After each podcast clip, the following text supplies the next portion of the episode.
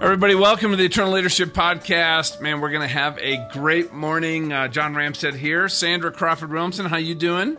I'm great, John. I'm really excited about today's show. We've got a a wonderful management leadership consultant here who's got just an amazing following and a great story. So, welcome to the show, Biagio. It is a pleasure to be here. Thank you, Sandra. Thank you, John. You're welcome, and it's Biage Sciacca, everybody. But this is, you know, we're going to go high. We're going to do a little Italian lesson here because it's Biage. It, it, looks like it's it's well phonetically Biagio, and then it's S C I A C C A for people that want to follow on and look up Biage. Now, Biage, I'm sure your your friends uh, have shortened all that down. What do they call you? Uh, Bill. okay. Well, we're going to go with Bill, although I enjoyed my Italian lesson. So, everybody out there listening, you know, Bill, absolutely a dynamic speaker out there. Uh, he just has a way of kind of melding together the social sciences, the humanities, and uh, with plain old common sense to create this unique uh, kind of action packed message. And we're all about taking action, making things practical here that really connects, you know, with how to motivate yourself and enthusiasm and um, over the years, Bill, you've owned award winning consulting and trading organization, a chain of donut and ice cream franchises. Two of my favorite things, by the way. Uh, my wife, she loves all the fancy desserts, and I'm like, yeah, you know, why don't you order that and we'll go to Ben and Jerry's on the way home. Uh, several businesses, automotive, car care, consulting company with actually thousands of clients, multinationals, Fortune 500. But when you reached out to us and we kind of looked at your story, I got to tell you, there's some been some significant things that have happened to you just as you've journeyed through life and business. And uh, I got to tell you some things that I think will really be encouraging, exhorting, hopeful to people. And so, what I'd like to do, Bill, is just kind of go back and rewind a bit and have you just share a little bit about your journey. All right. Well, it all started September 25th, 1957, when Lucy Sciacca was brought to the hospital. Just kidding. I won't go back that far. uh, I have uh, I, my undergraduate degree, believe it or not, is in philosophy and sociology. We were all kind of hippies back in the 70s. But uh, I immediately found the error of my ways when I took a job as a juvenile probation officer and hightailed it back for a master's in business, where I was introduced to the social science that changed my life economics. I got my MBA, started teaching economics in 1982, and I never stopped and uh, that was really transformational to me. Over the years, I've I've been in higher education my entire career. Mostly it was adjunct. Mm-hmm. Uh, John Sandra, I don't know if you're familiar with the term adjunct. It's a it's an academic term meaning you're not going to get paid a lot and there's no benefits. Uh, actually, yeah, Sandra just became an adjunct professor, so I'm sure she can relate to that. Are you so a full sadly, professor? Sadly, yes. sadly, yes. But uh, for uh, 11 years or so, I was a full time professor at, at Penn State University. But uh, so I, I, kind of flipped, but I was always in management and leadership. And uh, my consulting company for 25 years never really went away. It's now on the front burner. I do all of my work right here from my home. I live in uh, Tamarindo, Costa Rica. I'm on the Pacific coast of Costa Rica. Uh, and that's where I'm talking to you from right now. Well, my son actually, uh, Bill, uh, did a mission trip. They were supposed to go to uh, Sierra Leone, but Ebola had broken out. This was a couple years ago in high school. So they ended up going to San Jose in Costa Rica and working in the, the slums to build homes. And uh, my son was, you know, growing up in, you know, middle class America here in Colorado, gets down to Costa Rica and – and uh, you know the this little uh, uh, Rio Negro, right, the Black River, that's taking all the waste out of this area. There's very little, you know, even power. They were building a home for a family. One of the things that was absolutely transformative for him is the first night they were there, and you know the living conditions were terrible. It's outside of a dump. They went to a church service, and it was all in Spanish, which he could kind of, you know, uh, mostly understand. But he said the joy the the depth of worship, the praising uh, that was going on in that church was beyond anything he had ever experienced, and to realize that the God they're serving is the God that you know he grew up with, and you know in our family in Colorado changed uh, his view of of the, who God is, what he's doing in this world, and that that actually led him to now be doing outreaches and mission work ever since. Interesting, interesting. Yeah, uh, Costa Rica is a fairly religious country and uh, very, very tight, tight family ties. Whenever I teach economics, I always compare gross domestic product to the Happy Planet Index. And uh, I think Costa Rica is about like 98 or 99 in terms of gross domestic product. But over the last 10 years, it was number one on the Happy Planet Index uh, for three years out of 10. No kidding. Wow. Wow. That's incredible. Yeah, this is a happy place to live. It's a beautiful place for sure. Yes. Now, you've had a lot of different kind of goes at some different businesses. I know you had some some business failures, some business successes, um, you know, and through that you talk about really it's kind of how your faith in Jesus really got you through that process. And I'd love for you to kind of take us back and just kind of walk through some of those, right? You mentioned economics has been a passion for you. Yes, it has. I wouldn't say there were any business failures. I would say there were business successes and business tuitions. Mm. Uh, Good. I like how you're looking at that, Bill. That's awesome.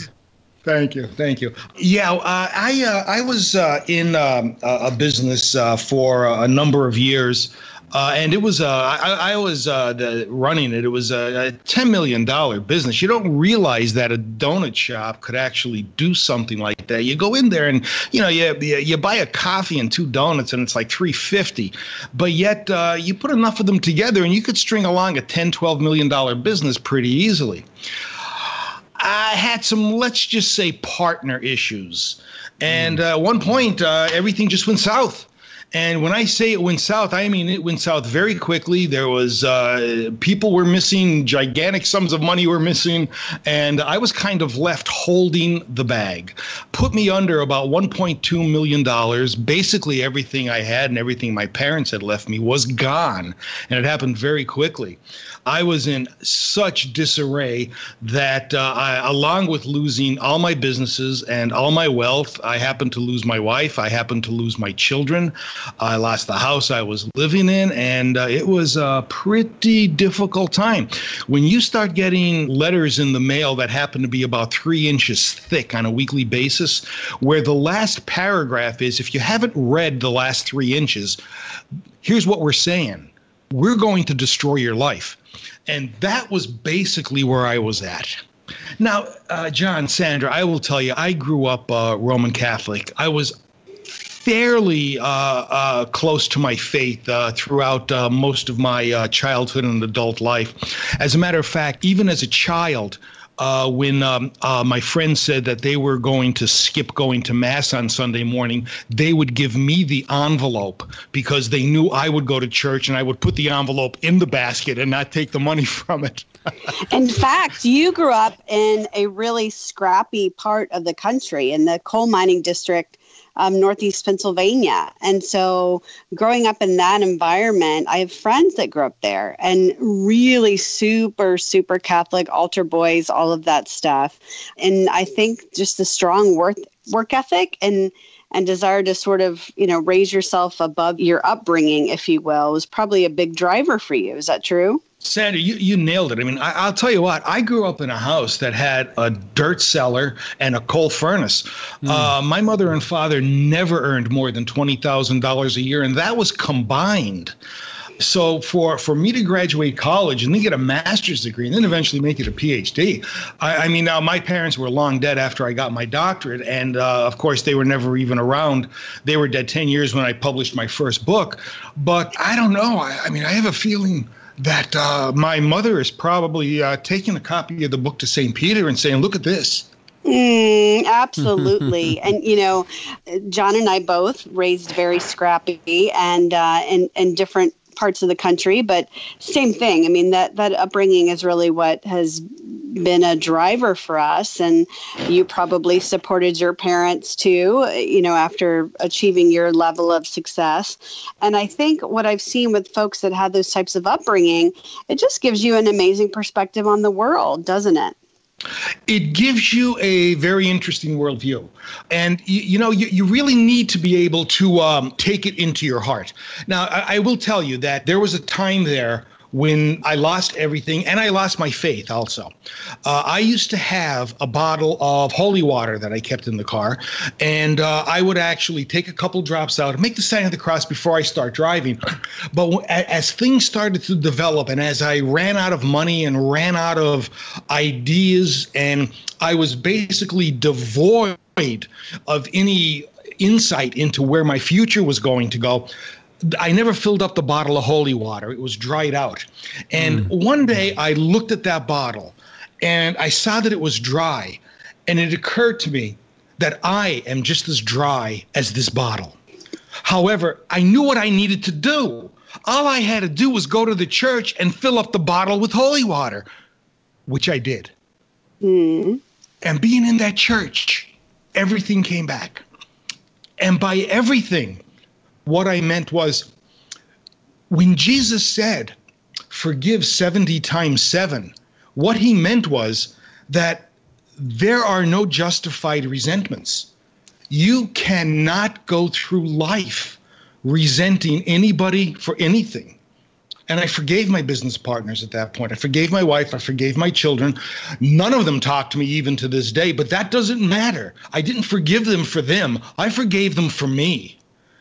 And that's when things changed. That's when I got a full time job at Penn State. That's when I got my first book on goal setting out. And things started to rock and roll. My consulting business came back and everything started to roll again. Not that the world changed, my perspective did. And that was everything. We're going to take a quick break to hear a word from our sponsor. When you factor in all the hours it takes to read a single book, it's really an investment. Or if you're like John and listen to audiobooks, even at 1.5 speed, that's even more time. I just downloaded Eric Metaxas' Bonhoeffer on Audible, and it's almost a 23 hour long book. Well, John and I are big fans of a book summary service called Blinkist. Blinkist has a library of more than 2,500 of the top books on the market. Most of them can be read in less than 15 minutes. So imagine taking all the key thoughts and stories of a book and distilling it down into a 15 minute read. That's what Blinkist does. Whether you're interested in leadership, marketing, entrepreneurship, personal development, sales, management, motivation, psychology, economics, finance, self help, even marriage, parenting, history, and more, Blinkist has something for just about everyone. If you click the link embedded in the summary of this MP3 or go to eternalleadership.com slash blink, that's eternalleadership.com slash blink, you can try them for a seven-day free trial. And if you subscribe by clicking that affiliate link, it's a great way to help get a great service and help support the costs of editing and hosting this podcast. So go to eternalleadership.com slash blink to check out Blinkist. Thanks. Uh, and, and, Bill, that perspective that changed because the book that you just wrote is called Goals Book Embracing Personal Responsibility in an Age of Entitlement. And I'm a huge proponent of personal responsibility. But for you, how would you describe that shift that happened? Well, when you ask others to dictate your future for you, you become a victim. You're a victim. You become a tool in their goals program and not necessarily your own. Now, I knew about this for a number of years, and writing Goals book was more therapeutic. It is about picking yourself up and doing what you need to do when you need to do it to be successful. Are there going to be roadblocks? Are there going to be issues? Of course there are. But when you look at those issues as kind of divine providence, that this is what's going to make you stronger it compels you. When you go to the gym, you don't look at the weights and build muscle. You pick them up and struggle and grunt and make funny noises. That's what makes the muscle. It's the same thing in life. And as we go through these obstacles, we have to be thankful. We have to generate gratitude for those obstacles because it's those very obstacles that make us stronger. Mm, absolutely. Lifting the weights, lifting the weights. That's beautiful. So when you had this moment where you walked back in the church, I mean, I know there are a lot of listeners out there, Bill, that are that are struggling with things and relationships and they're carrying heavy heavy burdens that they need to lay down what was i mean walk us through just very practically when you walked out with this new perspective you know what did you do Well, after I changed my perspective, I really didn't do anything. I looked at the phone calls I was getting, I looked at the emails I was getting, and I viewed them as opportunities. I worked myself out of the struggle with the financial side. And um, lo and behold, I was teaching uh, economics for a number of years at a community college. It just so happens I got a call from one of the campuses of Penn State. Their economics professor died halfway through the semester. They needed somebody to teach the rest of the semester. Now, this was 12 credits, four courses. And they were in such struggle, they called the local community college and asked if they knew of an economics professor. And the head of the economics department, uh, I knew him very well. His father used to cut my hair. He mm. said, Call Sciacca. He called mm. me. So I got a call and I went up to the Penn State campus. I sat down and he explained the situation. I didn't have anything to do. I was unwinding from these uh, donut shops right now. He said, How many credits can you take of the 12? I said, I'll take them all. His jaw dropped. I think it hit the desk. It's like I was his angel. Hmm. And uh, next semester, the full time position opened up, and I was the logical conclusion for it. I took that, I start writing, I start consulting again, and one thing led to another, and it bought my condo in Costa Rica, and here we are as a result of not only the transformation that occurred in the church, but as a result of going through those business issues. If I never had those business issues, I yeah, you know. I was coaching a, a guy last night and he's going through some stuff. And, you know, one of the things that John and I always talk about is God wastes nothing. I mean, we go through some yucky stuff, and I mean, losing our loved ones, losing our businesses, and health. I mean, John and I both have had drastic health experiences. And so, but, you know, God every single time has used every piece of that awfulness for some good.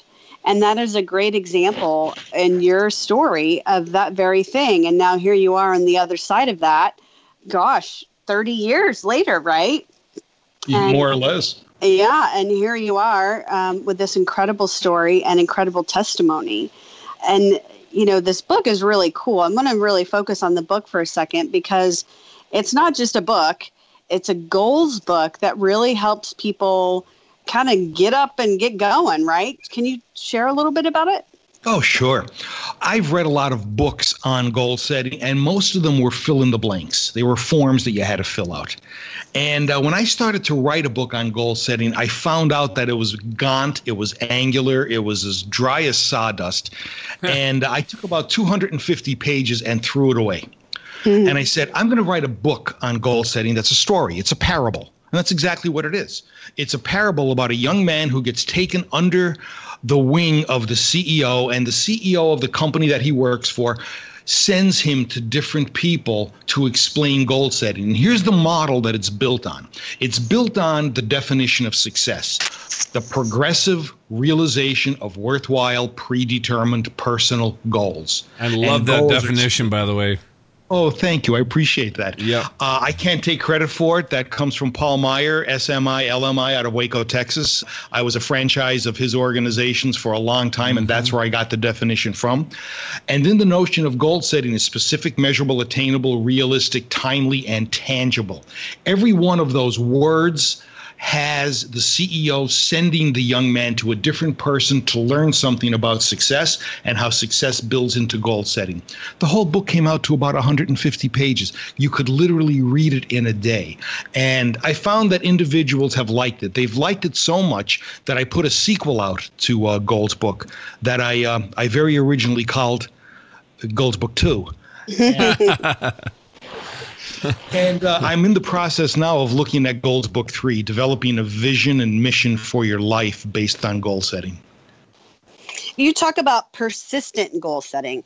Can you tell us what you mean by that? Sure. I have in front of me now my journal. And I have December goals on top of every page, and I have October goals.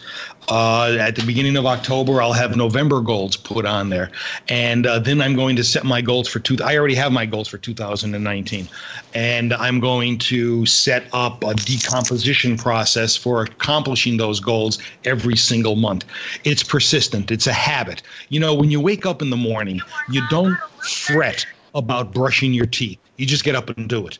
That's a habit. That's how we have to look at goals. We have to make goals persistent. They have to be habitual. Well, Amen. Yeah, and you know, some of the times where I've probably been most alive, uh, Bill, I bet you can relate to this. Is you know, it's those times when I'm actually pursuing worthwhile dreams and goals. Right, I'm I'm putting in the work. I'm getting out of my comfort zone. I'm actually doing things maybe uh, I don't enjoy, but I'm willing to do it because I know it's going to get. Like when I went through flight school, started my company, when my wife and I went through some marriage problems. There's different times in my life, but I think back, I'm like you know, that's the time, man, that was just vibrant going through that. And what I found though, right? It has to be this worthwhile dream or goal. So this can't be a goal that we think we should have or has maybe been imposed on us by what I call the tyranny of they. What are some of the things that you talk about that help people actually take that goal and actually connect it to something that is actually important to them at their core that would allow them to take responsibility for the work that's needed to accomplish that goal, to be motivated what an excellent, excellent question. Thank you. One of the things I do whenever I'm coaching anybody, or even in my face to face training classes, is I ask them this question What are you passionate about? Mm. Okay. You can't develop a life mission and a legacy if you aren't doing what you're passionate about. So you've got to find that passion. Once you find that passion, the daily pursuit of goals to manifest that passion is a logical conclusion. And here's the value of that if you have fear, worry, doubt, and indecision, once you start moving toward your passion, those things evaporate. You're not going to be a worrisome person anymore. You're not going to be a fearful person anymore because you are working on what you love. The question is, you have to decide on that. Earl Nightingale said it best 60 years ago, I think it was. He said, I can help a person get anything they want out of life. The problem is, most people don't know what they want. Focus. Focus on that bracket focus, as they say in uh, tank school. And uh, mm-hmm. as you uh, go through that process, you become fearless and you stop worrying. Mm. if only, if only we could just take that to heart and really stop worrying. Because you know our country today is filled with anxiety and worry and you know all these medications people are hmm. taking for all of those things. And so you really hit the nail on the head. I mean i know everyone out there is listening and we all have this list of things that we're constantly stressed about and worried about. I love your your approach because you take that and you really you embrace it and but you turn it into into something real you know you talk about character quite a bit and john and i talk about character you know the way you put it i believe is really neat. You say that character is a leader's greatest asset. Can you, you know, just give us your point of view on that? Sure, absolutely. Any leader that is responsible for other people. Well, really, it's a symbiotic relationship. You have to say you want to lead, and people say that they want to follow. You know, we have an old saying in leadership theory if you think you're leading and you turn around and nobody's following, you're just taking a walk. Right. So, so it, there, there has to be this symbiosis occurring here. And the fact is, is that the leader is getting as much out of the process as the follower when you hold the responsibility for other people in your hands, that means that every action you have is multiplied by the number of people that you come into contact with. And then it's multiplied again by the number of people that they come into contact with, and so forth. Your behavior is exponential you better guard it well and you better do the correct thing, even if it's not the most popular thing and even if it's a thing that you don't like. That's character. It's doing the right thing, even if it's not the happiest thing to do or if it's not the most conducive thing, but it's doing the right thing. Mm. Well, and you know that gets back to your whole topic of personal responsibility. an example of this, right? If I have an anger issue, and a lot of times, you know, when you hear somebody talking about their anger issue, they put it in context of other people, right? Like, hey, Bill, you made me so angry when you did this, right? That actually, I'm making a choice. I'm choosing to let myself be angry in response to maybe something you did. In personal responsibility about how we think, how we react to situations. Are, are we a victim or a victor? Some of the things you talked about right? For our thoughts, our feelings, our actions, repeated actions or habits. So a lot of this is rooted in our, our experience, our behaviors, our baggage. I mean, it's kind of a complex area, but taking that personal responsibility is a big first step. What are some things people can do to actually start seeing, you know, doing more of that in their lives? That's an excellent question. And it's something that, that I, I, hear a lot being asked how do I develop personal responsibility? Here's something that I would suggest to your listeners stop asking permission, do things, just do them. Take a chance, and you know. I, when you, say that, when you say stop asking permission, what do you mean by that? Well, in my management training, uh, I talk about a concept called managerial codependency where mm-hmm. an, a, an employee comes into you and says, Hey, boss, we have a problem. What should I do? Do this. Now, what you've just done is you've set up this this uh, this process where whenever they have a problem, they come to you because it's the path of least resistance.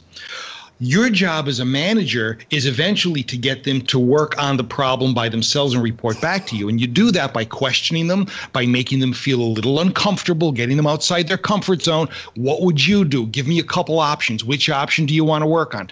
The employee's going to leave feeling uncomfortable, but the goal is to get them to stop coming into your office and saying, Hey, boss, we have a problem. What should I do? To instead come into your office and say, Hey, boss, we had a problem. Here's what I did And that's where I view the notion of personal responsibility. Take action as a start. Now, I'm not suggesting if you're an employee and you think you need more room in the office that you call a contractor and build a 50,000 square foot addition to your office space. What I am suggesting, though, is that you look at the things that you have control over and take control over them. Don't necessarily wait for somebody else to give you the answer. If you've overstepped your bounds, somebody will tell you. But my thought is uh, on this process is to gain personal responsibility, take some type of action. Yeah, and I mean, it's you talk about the codependency. I mean, we sometimes if a manager is insecure they might even foster that by you know micromanaging and you know people being fearful of even having their own idea. So no matter what type of manager you are i mean i think that's really something to think about I think so. And I think that if, as a manager and a leader, if we can foster personal responsibility in our employees, then they're going to be coming back to us and they're going to be reporting what they did. Look, if they did something incorrect, we well, obviously have to tell them about that. Right, right. No, absolutely. And, you know, I think that when we're talking about goal setting and we're talking about character and we're talking about ways to take our our lives to the next level you have some great material and so i want people to be able to get in touch with you and get your newsletter and all that stuff so how can people get in touch and stay in touch and get dialed in and connected Oh I, oh, I appreciate that, Sandra. One of the best things you could do is go to uh, my website, intelligentmotivationinc.com. Email me at bill at intelligentmotivationinc on the website, the upper right hand corner, there's a place to set up a call with me. There's a couple of options to set up different calls. Feel free to call whatever I can do to assist you in that process. I will let you know also, uh, John, I emailed you last night a copy of my latest ebook called High Octane Leadership yes. Pole Position Performance.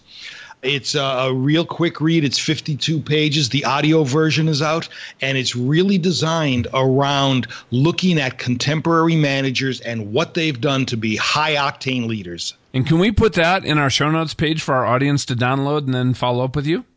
Oh, absolutely. It's uh, yeah, absolutely. Perfect. Be, okay. Well, everybody out there listening, just go to the show notes page for our, our interview with Bill, and uh, that download will absolutely be there. Good. I appreciate that. And if anyone wants to go to an experiential leadership training program in Costa Rica, you need to check that out too, because, uh, you know, Bill's got some really amazing things going on down there. So we just thank you so much for being and sharing and just for being the person that you are. We love your story and, and we didn't even get into all of it. Uh, there's so many uh, facets. So thank you for being here and sharing this and your energy. What great energy. And so, uh, John, I think uh, we need to have him on again and talk about kind of phase two. Yeah, we, will have to do that, Bill. I'd love to. And just hey, as just we wrap up, everybody listening, just what final thoughts would you like to leave with everybody out there, Bill? Well, take control of your life. Don't let the daily situations of life grind you down. Uh, stay on top of it and do what you can. Be optimistic and uh, never forget that there is a loving God that created a loving universe, mm. and everything is in our favor. That's awesome. What a what what a just a great way to kind of wrap that up. Um, and uh, that has been so true in my life. Uh, just thank you, Bill. I appreciate it. Thank you, Sandra. Thank you, John. I feel blessed that I was here today. we do too. Mm.